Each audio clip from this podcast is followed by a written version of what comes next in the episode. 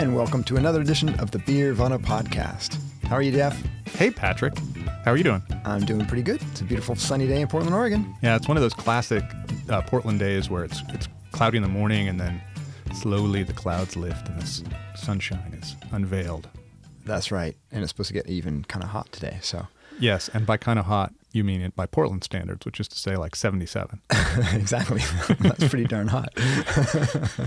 uh, this is, of course, the Beervana podcast. With me, as always, Jeff Alworth, author of The Widmer Way. I was about to say Beer Bible first, but I know that's not your latest. So, The Widmer Way, The Beer Bible, Secrets of the Master Brewers, and other things, various and sundry. Indeed, and you are Patrick Emerson, uh, professor of economics at Oregon State University. That's right. Um, should we punch that up? Have you done anything lately I should be promoting, plugging?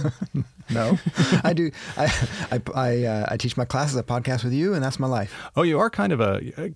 Can we mention your, your trip to Pendleton, or is that is that nothing? Yeah, you can mention my trip to Pendleton. So you're also like a you're kind of a, a, a specialty informant at at trial. specialty informant. I don't know what it's called. Witness. Uh, I serve from time to time as an expert witness Expert witness. for uh, cases where their economic damages need to be calculated. They need an economist to calculate those economic damages. Probably more specifically, they need an economist with credentials to show up in court and seem like he or she knows what they're talking about. They need something on the record, and you're the guy. and so I was the guy. Uh, so I um, turns out to get to Pendleton, Oregon from Portland, Oregon, uh, it is possible to fly. There is this little piddly airline known as something something I can't even remember now. Puddle jumper air. Puddle Jumper Air.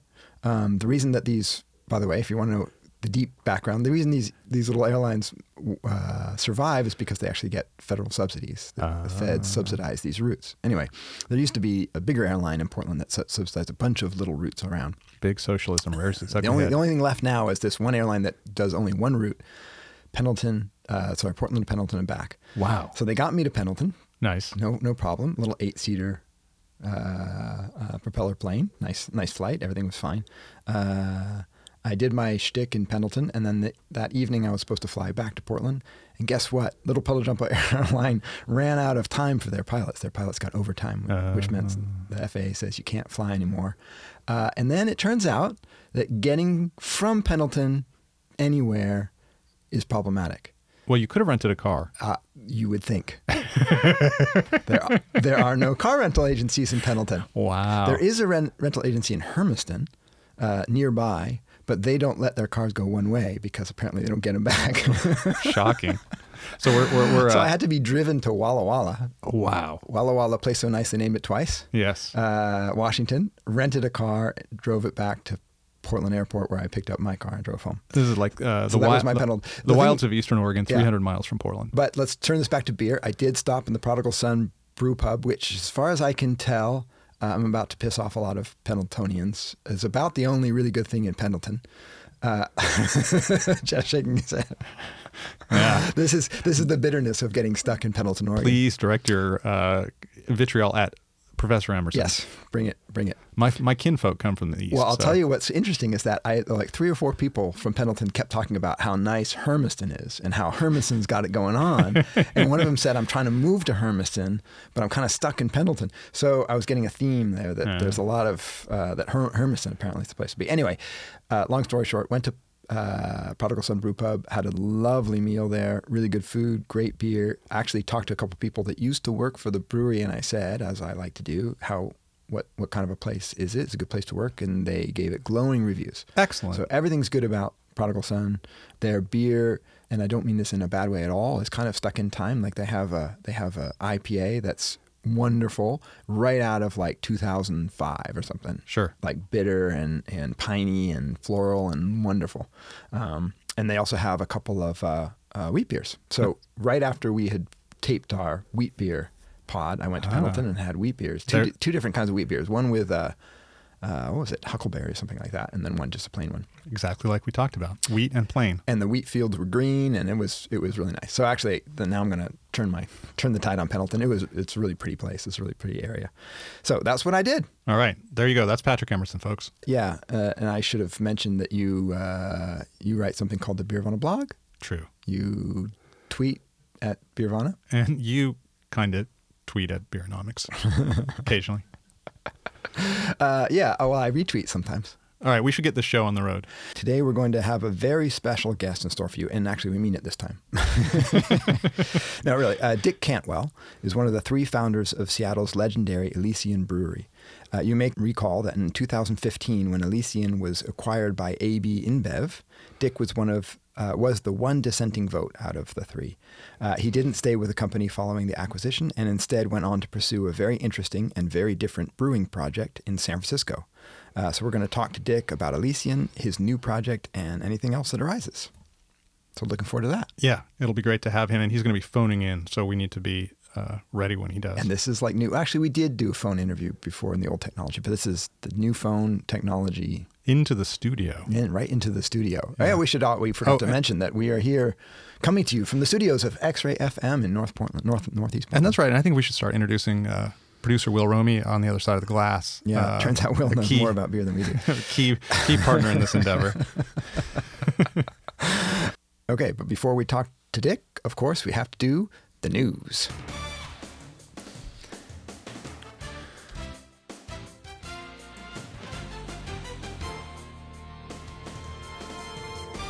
Back on May 9th, uh, Dogfish Head and Boston Beer delivered one of the biggest announcements in the history of craft brewing. I think it's not exaggerated to say. The two companies had inked a $300 million deal to merge. Boston Beer is the con- country's ninth largest brewery, Dogfish Head the 22nd largest. Uh, the deal developed quickly over just the previous six weeks, and the companies didn't describe how they plan to merge their operations. Uh, but Yeah, merge is an interesting yeah, uh, term. there's a, It can mean a million things. Yeah. there's a lot of speculation about what they are going to do. There's some speculation that um, Sam Calagione, the Dogfish Head founder, is maybe the the uh, succession plan for Jim Koch there at Boston Beer. There's a lot of speculation, but not a lot So- of hard news. Yeah, this is really hard to wrap your head around, right? Because one, why would Sam and then how do you pronounce his last name? I Yeah, I tried to get through that as fast as possible and not dwell on it. I, I say, I always want to do it very Italian, Calagione or something. yeah, I, I'm sure that's originally that's how it's pronounced. I'm not sure how he pronounces anyway, we'll it. call him Sam. So why would Yeah, he want to be does. the CEO of a big giant, uh, now a corporation, right? Yeah, I don't know if he does. I think that's a lot of speculation. Oh, okay. Yeah, I mean, and then uh, the second thing is what? Why? Just like if you're Boston Beer, why? Like, what does this get you? That Uh, well, uh, it makes it seems to make more sense for me from Boston Beer's perspective than from okay? So From Dogfish's so- side, so I'm- lay it on me, baby. well, Boston Beer is this company that hasn't really figured out a new a new strategy post uh, Boston Lager. That's true. They haven't really made a name for themselves of innovative, cutting edge beers. Exactly. So partnering with a, a brewery whose very brand is innovation, Okay. uh, and has this actually, I think perhaps the strongest brand identity in, in all of craft beer. So it could be a growth center for the corporation. Yeah, along and- with um, Well, and Alco Pops. we recently did uh, our kettle sour uh, podcast, and we had the the Sea Quench. Oh. The Sea and Quench. It's one of the hottest beers in America. And for and- good reason. Oh, it's so yeah, good. totally. And it, now having tasted that, I could see how that, that thing is not a fad. That that will be a popular beer for a long time. So, you know, it's an infusion of. totally a fad. You think it's a fad? Well, I mean, it's going to be replaced by something in a few years. I think that beer will be popular for a long time. Okay. Uh, and then Anyway, that's Yeah. what I, I bet Boston Beer thinks it's going to be popular for a long time too. Yeah, I mean, okay. Yeah, it's kind of like Boston Beer's now become the role, taking on the role of AB InBev and some of the big ones looking for I, I these innovative craft brewers to give them profit centers and bolster their image. Huh? I think so. Yeah, and I'm not sure. I mean, there was there was this uh, uh, private equity stake that uh, had that that the Dogfish Head was the the they had to pay that off somehow, and that was Yeah, coming because I up, feel like so- a few years ago we talked about that. Yeah, Yeah. and I think that might have been a part of the motivation from Dogfish's side. I don't know. It's a it's a weird it's weird. We're gonna definitely be talking about this one again. All right. Well, we'll keep our eyes on it. So, in local news, in other news of legacy breweries, you say. Which is also local news. Sorry. Yes. Yeah. Sorry. Yeah, I freelanced at the beginning there. Yeah. Uh, Rogue's longtime head brewer, John Maier, legend Yep. uh, in these parts, announced he was retiring effective July. Uh, John, see, I'm stepping on your lines. Uh, John right. is a legend in the Northwest and has been at the helm of Rogue for 30 years. Yeah, that's- let that sink in. that's a- that's a 30 thing. years. Uh, in that time, he's brewed over 22,000 batches of beer and won a case full of trophies. He's one of the first wave of brewers who helped establish craft brewing in the U.S., and he just turned 64 years old. And I have a story, by the way, told to me by Jack Joyce, uh, one of the founders of Rogue, told me the story of how he hired John uh, originally to be the brewer at. Do uh, tell. uh, and I'm gonna hopefully I'll get this right. They met in an airport in Alaska. He, well, that that's probably correct because Well, he told that to me, so he's lying to me, but Right. but my memory. Yes, I mean, I I think your memory is correct. good. Be- be- because before he was working, before he came to Rogue, he, uh, uh, John Maier was working for Alaskan Brewing. So, So what what what uh, Jack told me, if memory serves, is that they they just happened to run into each other and started up a conversation in an airport in Anchorage or something like that. And uh, he said, "You should come work for me." And that the rest is history. And- Thirty years of history. John is a native Oregonian, so I think that was play, probably played a role in his wanting to come back home, and, and Yeah. it was probably a pretty darn good decision. I bet he, he's looking back and thinking that was uh, a nice life's work. And over the years, I've heard a million rumors that John was leaving Rogue, and it never happened. Nope. And he's he's a lifer. He's a lifer. So congratulations, uh, Absolutely. John Maier. Cheers to John.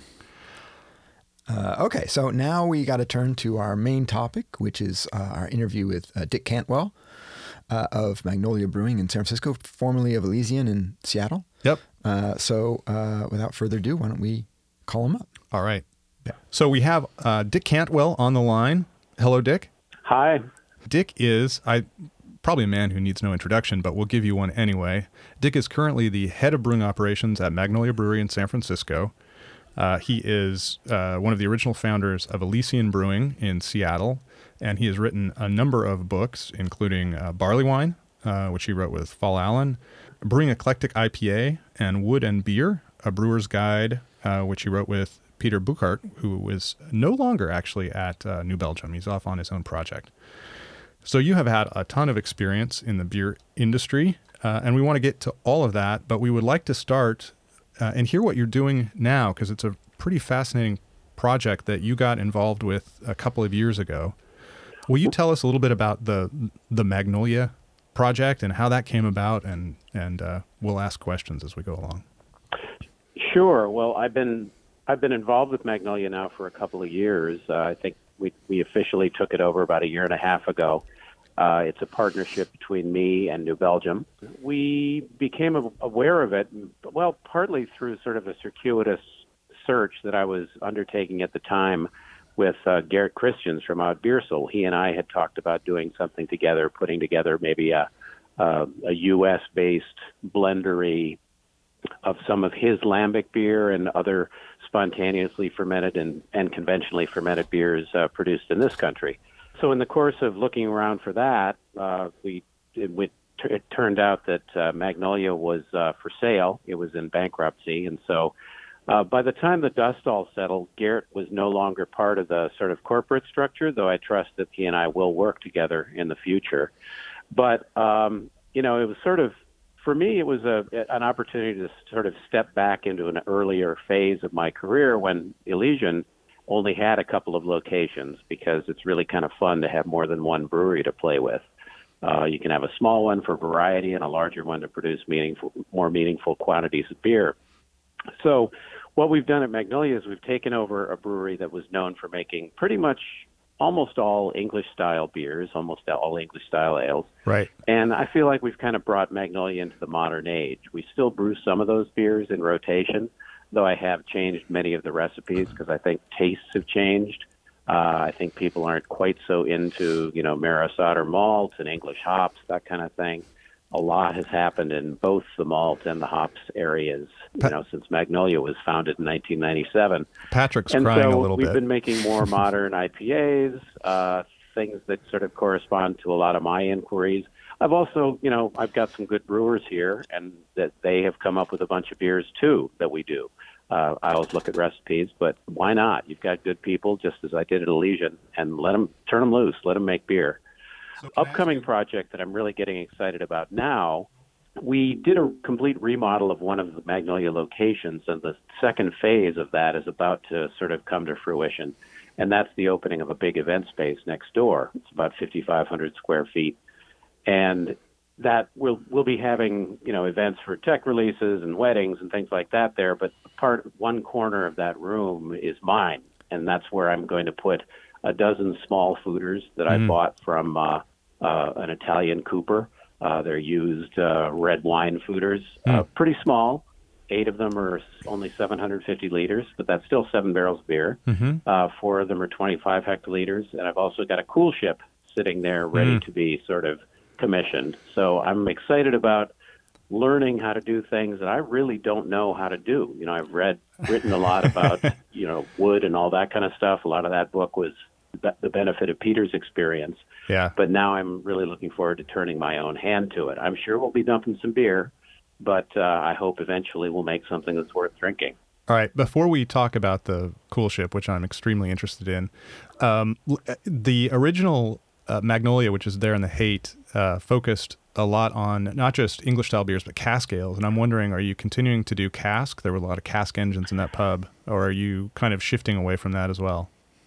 Oh no, absolutely. Cask has always been something really close to my heart. Uh, back when I worked at Pike Place Brewery in Seattle in the early '90s, uh, Fal Allen and Kevin Forehand and I wrote an article for the now defunct magazine Brewing Techniques, sort of helping American brewers figure out how to synthesize cask by using you know just American style hardware because back then there wasn't a lot of English stuff available. I remember we we did some cask conditioned beers in Firkins at Pike Place. This is from I, I worked there from '91 to '94, um, and just to get the just to get the bits and pieces, the spiles and the bungs and the shives and all that kind of stuff. Right. We had to have our friend Jake at Spinnakers up in Victoria Oh, yeah. buy them where he could and send them down to us in Seattle on the Victoria Clipper. so cask has always been really important to me. And you know, Dave McLean, the founder of, of um, Magnolia, put five beer engines in at the Yeah, pub. yeah. And while we don't have the kind of following that can support five engines, we typically have two to three on, and they have a pretty good following. They, we manage to go through that beer, um, you know, in the time that really keeps it fresh and delicious. And then at the Dogpatch location, we have two engines, or no, we have three engines, but typically we'll have a couple of beers available. So no, no, I totally conti- expect to continue with that, both with traditional beers and trying out some of the odder stuff, because you know people don't necessarily expect to find a, a guava habanero double IPA on cask or a Buddha's hand IPA on cask, but you know that's the kind of thing we put out there alongside the mild or the imperial stout. Cool. Yeah. Well, we're we're you you probably don't know this because you don't listen obsessively to our podcast, but Patrick and I are both big fans of uh, cask ale, so we're delighted to hear that. Uh, the uh, the the wild program that you're going to do, you're uh, you're in a major United States city, uh, which is not So is Cantillon, except for the United States part. That's true. Although um, the that brewery has been there a lot longer than yours has, so I think it's got some resident Right. microflora. So, are you are you considering that a challenge as you look at that cool ship? What, uh, how are you going to? Uh, yeah, tell me about how you uh, how you manage. You're planning to use a cool ship there. Well, absolutely, I find it a challenge. That's why I want to do it. Yeah. um, but you know, I, I really don't know what to expect. Um, we don't have a dedicated room to it. We haven't yet put in any kind of climate control equipment because I don't know what to expect yet. I did get the cool ship on wheels uh, because that uh, room that it's in, my my foeder area is sort of toward the back of the room, and I want to be able to wheel it forward and have it be much closer to the windows for when it's time to inoculate the wort. And then when we empty it out, we'll just push back where it belongs. Um, so yeah, San Francisco. I, I I think San Francisco should be really interesting. I mean, I don't know what to expect in terms of the results, but as far as the climate here is concerned, you know, it it doesn't get very hot and it doesn't get very cold Right. and I, I'm I'm tempted to think that the spontaneous aspects we might be able to stretch the season a bit more than they are able to do in in Belgium or in some other places. But Yeah. uh, we'll see. I mean, the, I, the one thing I do expect is that I'll be dumping some beer. Sure. and uh, do you plan when you're uh, brewing the the wort for that? Are you planning to do that in a traditional way or experiment with uh, non turbid mashing? Or uh, have you thought about that yet? All of the above. Yeah, Yeah. sure. I've thought of I've thought of all that. I figure the first time I try it, I might as well try the turbid mash just to to to see how that goes and do it do it in a way that uh, you know apes some of the technique that I am aware of from the other part of the world. But uh, I mean, this is for experimentation, and and since I haven't got it quite installed yet, I haven't really gotten to the point at which it seems quite real yet. Mhm. But I am thinking about it. Yeah. This is a business.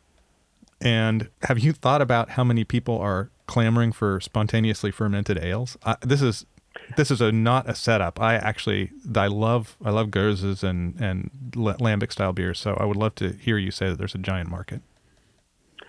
Well, you know, I don't think there is necessarily a giant market. I mean, part of what I'm going to do to get help get this program started is I'm going to be uh, buying and uh, buying spontaneously fermented beer from a couple of other sources. I'm going to have beer shipped out, some wood beer shipped out from New Belgium, and I'm going to drive a truck down to Buellton here in California, down to the Firestone Walker Barrel Works, and buy beer from them to help inoculate my foeders, sort of give the whole thing a sort of a kickstart. Mhm. And the reason that I'm able to do that is because both of those places have honestly more wood beer than they know what to do with, because the market is not enormous.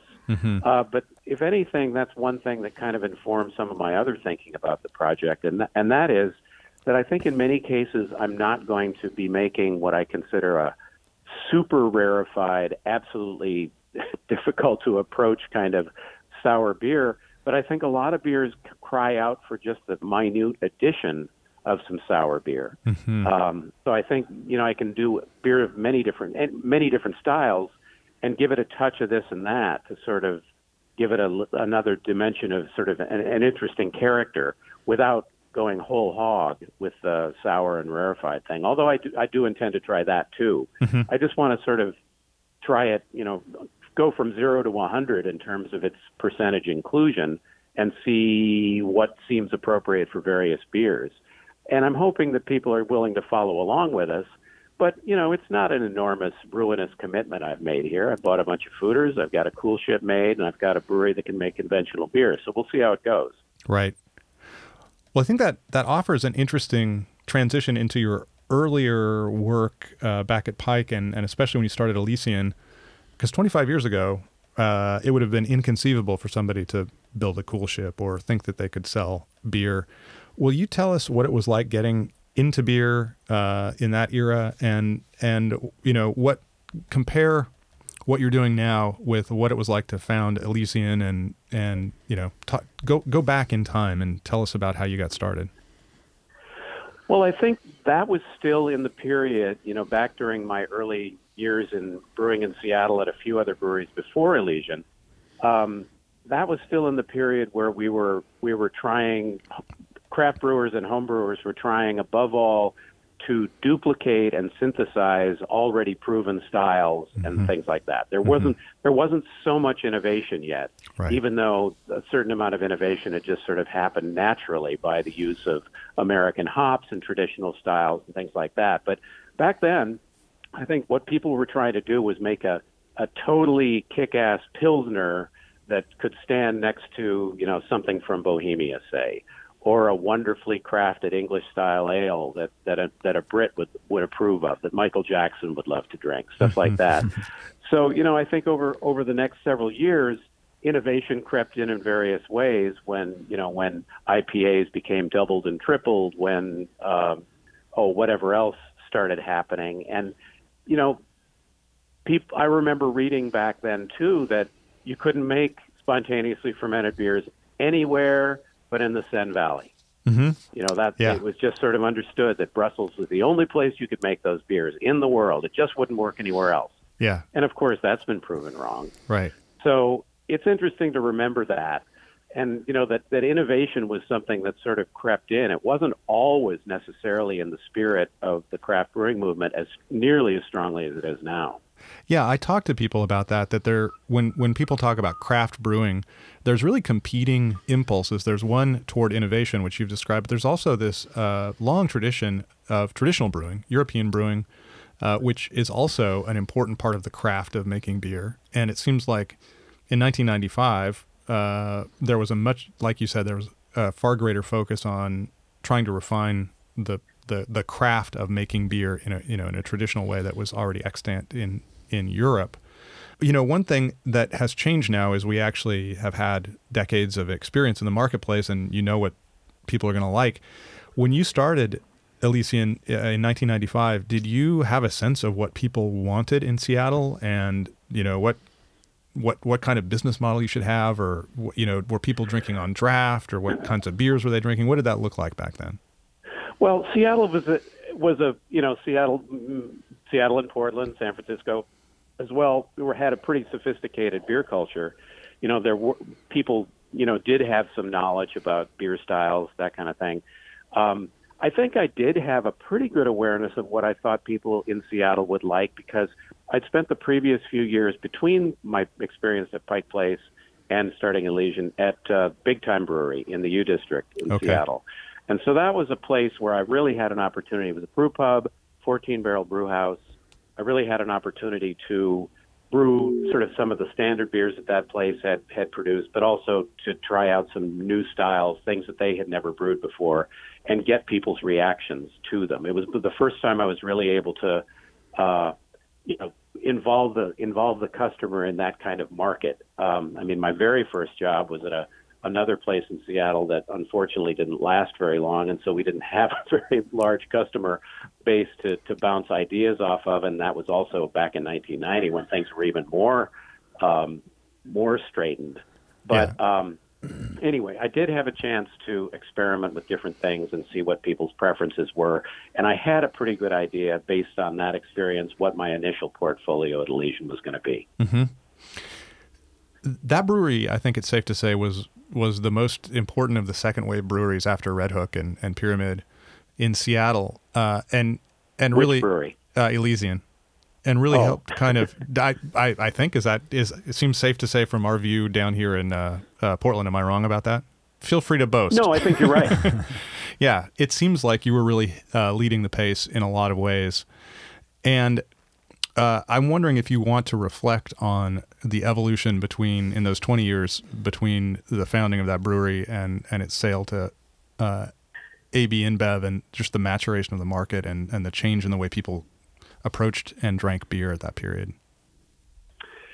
Yeah, well, that's a big question you just asked there. Um, I think, uh, you know, this just sort of puts me back in the mind of uh, the one book that you didn't mention at the beginning that I wrote was the Brewers Association Guide to Starting Your Own Brewery, which was sort of a collection of chapters, um, you know, devoted to different aspects of starting a business and getting a brewery off the ground. Yeah, I've and read one that thing one. I've often reflected on, somewhat, you know, kind of ruefully, kind of, I'm a little bit ashamed that there there were a couple of chapters I wish I had, had included in there, but at the time that I wrote it, it didn't, it hadn't occurred to me. One was the importance of having uh, a mission statement and strong core values and beliefs when you start not just a brewery but any business so that you and your partners have some language that you can refer to that you all agreed on at the outset.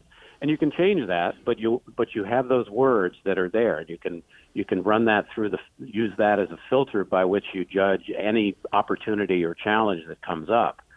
And you can look at each other and say remember we agreed on this. Does this opportunity fit with what we decided back then?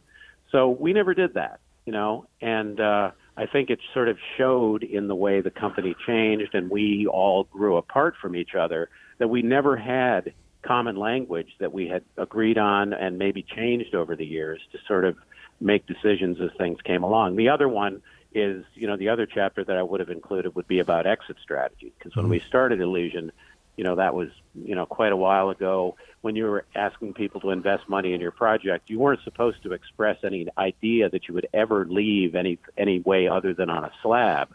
You know, you were going to work that pla- that work that place to your till you died in order to justify the investment by people you were asking to do that. So, I mean, that's just plain naive and kind of dumb. And I think an awful lot of breweries are in that position um, now and have been for a while that they don't really know how they're going to get out of it. That's a, a fascinating comment uh, about not knowing, you know, not having a, a, a set of values and a kind of mission statement. At Elysian, what the, how did that start to fray? Which which different directions was the brewery being pulled? Well, for one thing, a partnership of three is an awkward number. It- yeah, You know, it's always two against one. right. And in the course of our history, it was two against one in all three combinations. And it was just that at the end, it was my turn to be the one out. Um, so that was one thing. I don't know. You know, people change over time. You know, we all started up with a common love of beer and a certain amount of ex- experience homebrewing and all that stuff. Although I actually, my my former partner Dave, I don't think has ever brewed a batch of beer. So I think he told people he was the brewer at times. um, but uh, I don't know. I don't know how to attribute it. I don't, I don't want to, you know, sort of backbite or anything like that. But people change and people grow apart.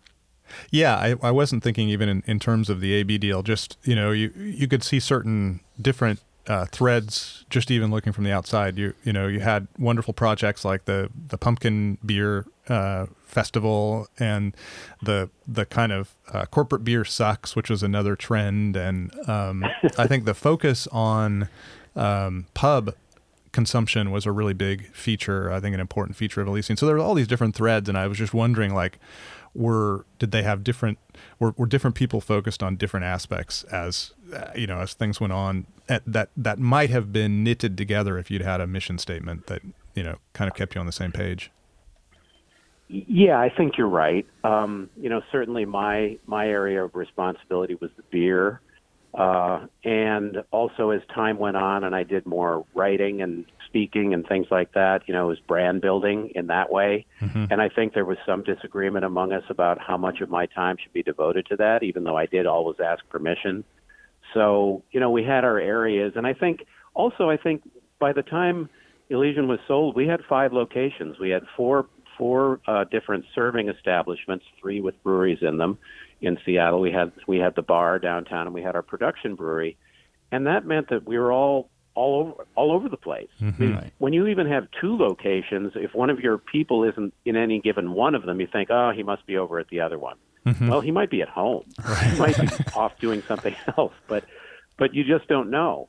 And I think it's kind of inevitable that you spend less time in each other's company and you develop different priorities. Mm-hmm. Yeah. So, w- do you have anything that you'd like to add uh, about how the AB deal came about and and comments on that? I know that you've spoken on that before. Uh, we haven't heard you talk about it, but um, uh, Well, it's, I mean, the nuts and bolts of it are fairly simple. I mean, I was I was approached um, at the judges' reception for the World Beer Cup. I think it was, or, or maybe it was. Yeah, it was the World Beer Cup. It was one of the years when I was in San Diego by a guy who worked for AB, with whom I judged it many times and whom I knew reasonably well. Um, and he, you know, asked if you know he established that Elysian was still independent and would we be willing to talk about you know some possibility with AB? And while I wish that I had, I mean, I in retrospect, I think what might have happened if I'd followed my inclinations and said no, we aren't interested. you know, that would have satisfied me. Right. But I felt that as a partner and as a representative of a business that had 26 other investors, it was my responsibility to take that a record of that conversation back and report that it had happened. And you know, I had no idea that it would meet with such enthusiasm by my other two former partners, but it did. Yeah. And so then, you know, discussion opened, a visit was made, um, and it went on from there. And nothing really that I could do could stop that. Yeah.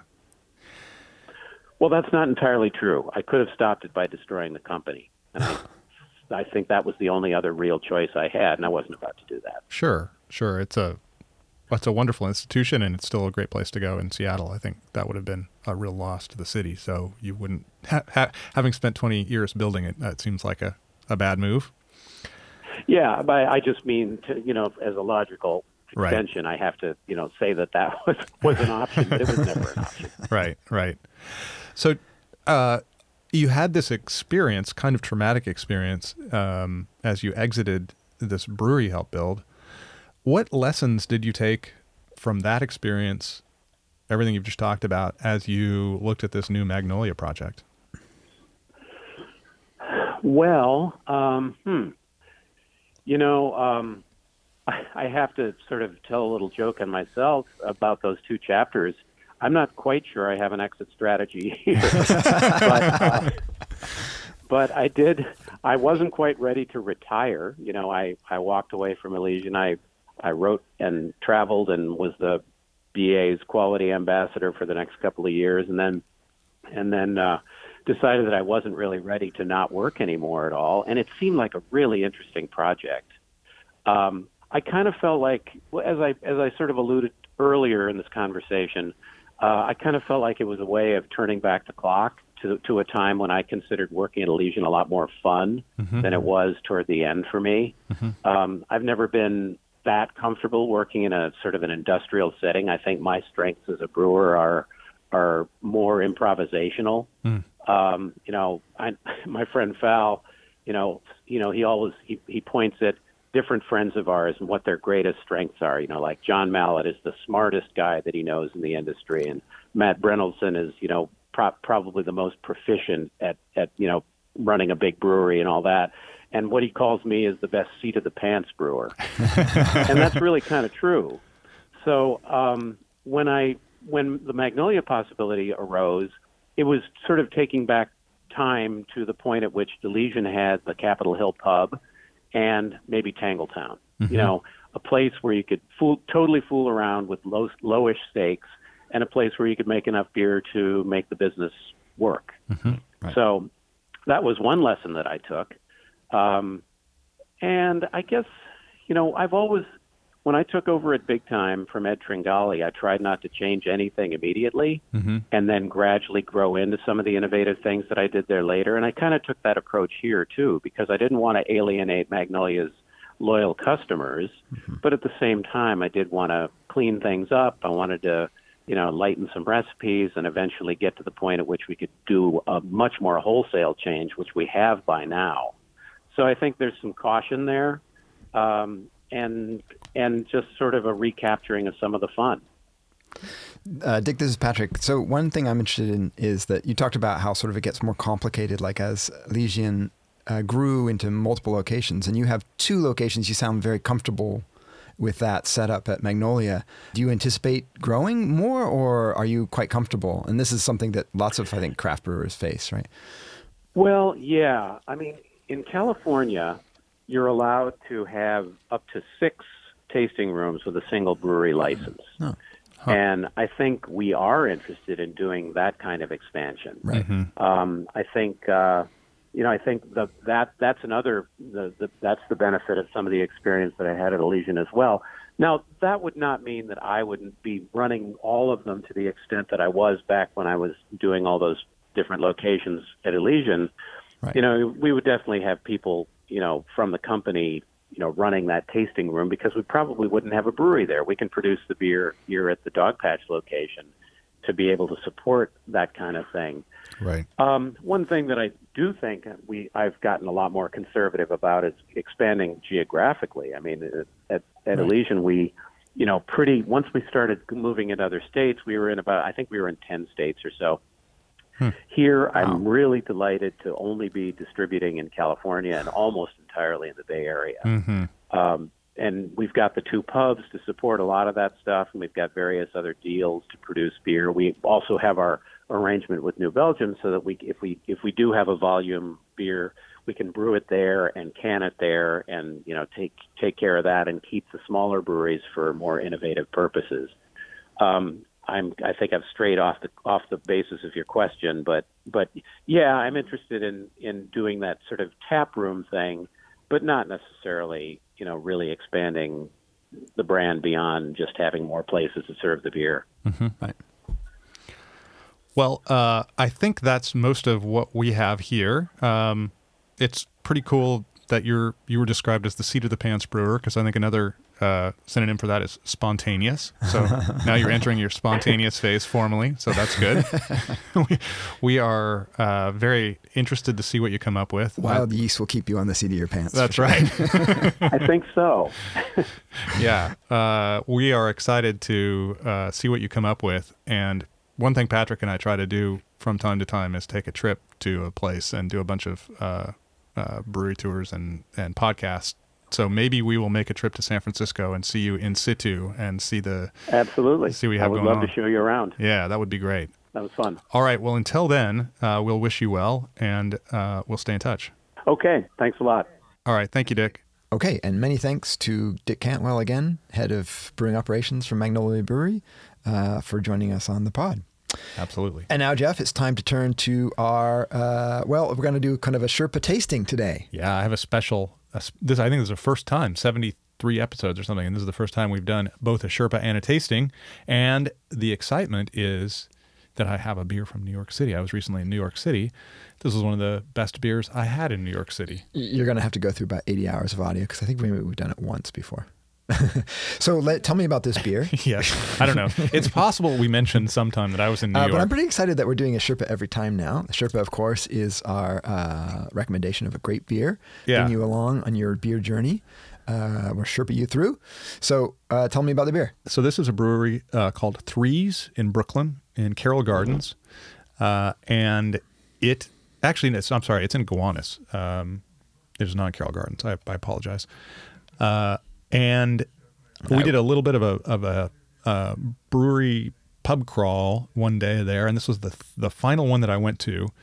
Uh, and it was, I think, one of the most impressive of the, the breweries that I visited. Uh, Yeah. And they're they have a flagship called Vliet. I think that's how you pronounce it, which is a pilsner. Okay. So al- already, you know, they're kind of Different. different They're not and making hazies. it's like they're you know they're reading my mind so Uh-huh. that's good but this is their es- special version of Vliet which is uh, fermented or aged on wood uh, yeah.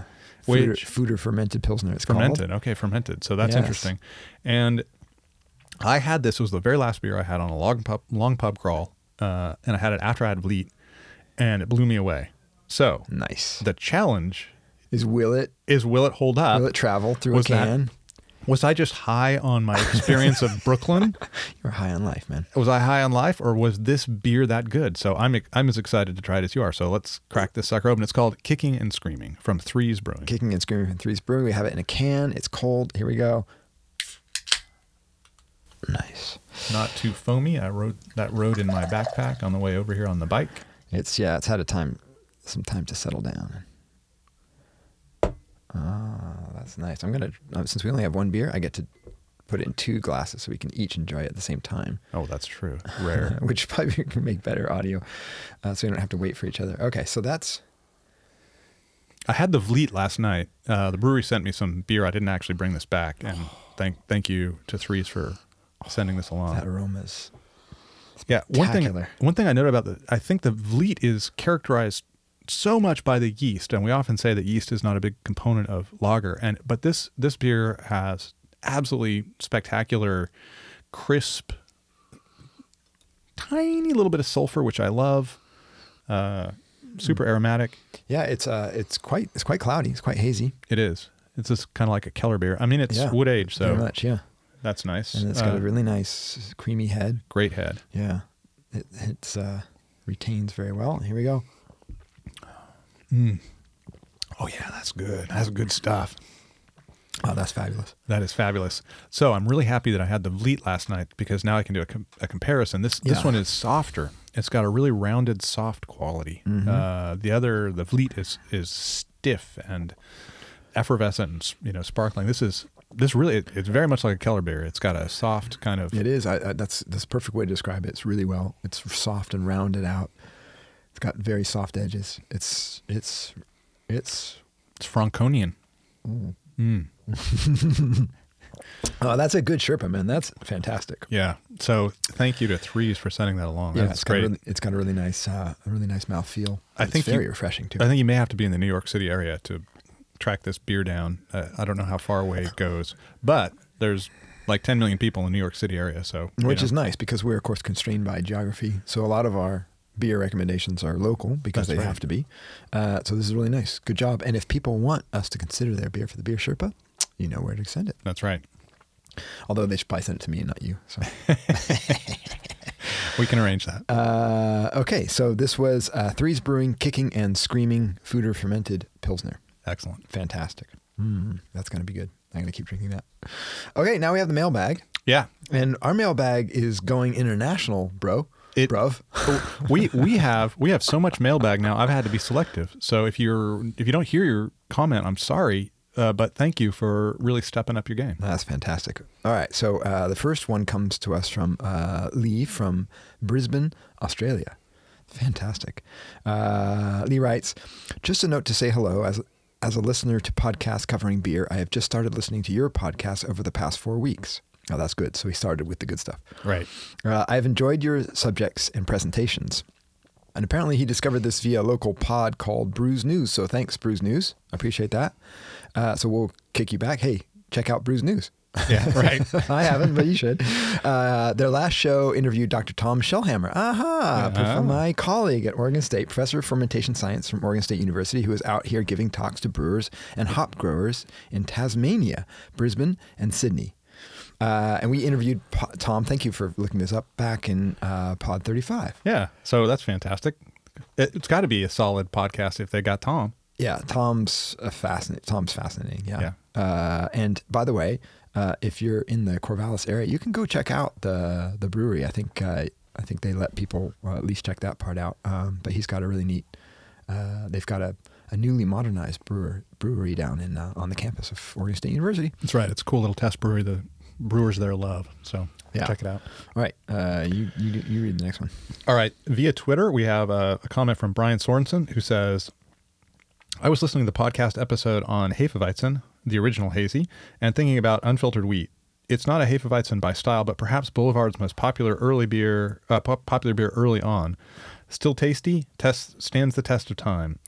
And I think that's right. I, there actually we didn't talk about this, but outside the Pacific Northwest, the the the un the the un-German wheat beer, just a kind of gentle, weedy ale, uh, Right. has been really common. Uh, and there are some amazing examples. There's Three Floyd's Gumball Head, Bell's Oberon, Glarus's Spotted, Ca- Spotted Cow. Oh, the spotted cow. Yeah. So there's a, this is this thing is is actually uh, kind of a, an American specialty, and I think it makes a lot of sense that in the Midwest you see a lot of these beers because in the Midwest a lot of people look out their windows and see wheat fields. So Yeah, and since we recorded that pod, I was thinking because you know, at least in in uh, uh, in Oregon, you know, because of uh, Widmer, the he- Hefeweizen became sort of popular, but then it kind of you know there was the the the pendulum swung away again, and I feel like that they might be in in uh, ready for a rebirth because of the the hazy IPA fad. Who yeah, knows? could be. Who knows? Yeah, we'll watch. All right, uh, so that that ends the pod. There ends the pod. so a few words going out. Uh, please subscribe to us on iTunes, SoundCloud, or wherever you get your podcast. Don't forget to rate us. Uh, Five and even, stars, please. And you can even leave a review. Turns out. So yeah, that would be great. Actually, I was reading those recently, and they're actually very cool. You should go check them out. It's wonderful to read what you guys have people written. reviewed us. Yeah. Oh, wow. Yeah, they, there's there's comments on there. Oh, nice. They're they're nice. That actually made me feel less like a, uh, you know, a, it's probably all due to producer Will, but but it's cool to read those. Yeah, subscribing, rating, and reviewing us helps other people uh, find and uh, uh, spread the word about our show. So we'd love to hear from you too. So please send us your questions, comments. Jeff at beervanablog.com is the email to use, or visit us on social media. You can DM either of us on Twitter. Uh, Jeff blogs at the Beervana blog. He tweets at Beervana, and he also has the Beervana blog Facebook page, which is another good place to leave comments. That's right. And Patrick, you'll find him tweeting at Beeronomics. You will. All In fact, I tweeted the other day. God, God bless Isn't you, that- man. isn't that good? It's just above and beyond. is that what you're supposed to do? Once a month or something? yeah, that's right. Well, put yourself out there. Uh, Jeff, I'd like to thank you for bringing this kiss, kicking and screaming because I'm um, I'm really enjoying it. Yeah. Uh, and so we'll cheers going out. All right. All right. Cheers, Jeff. Till next Patrick. time.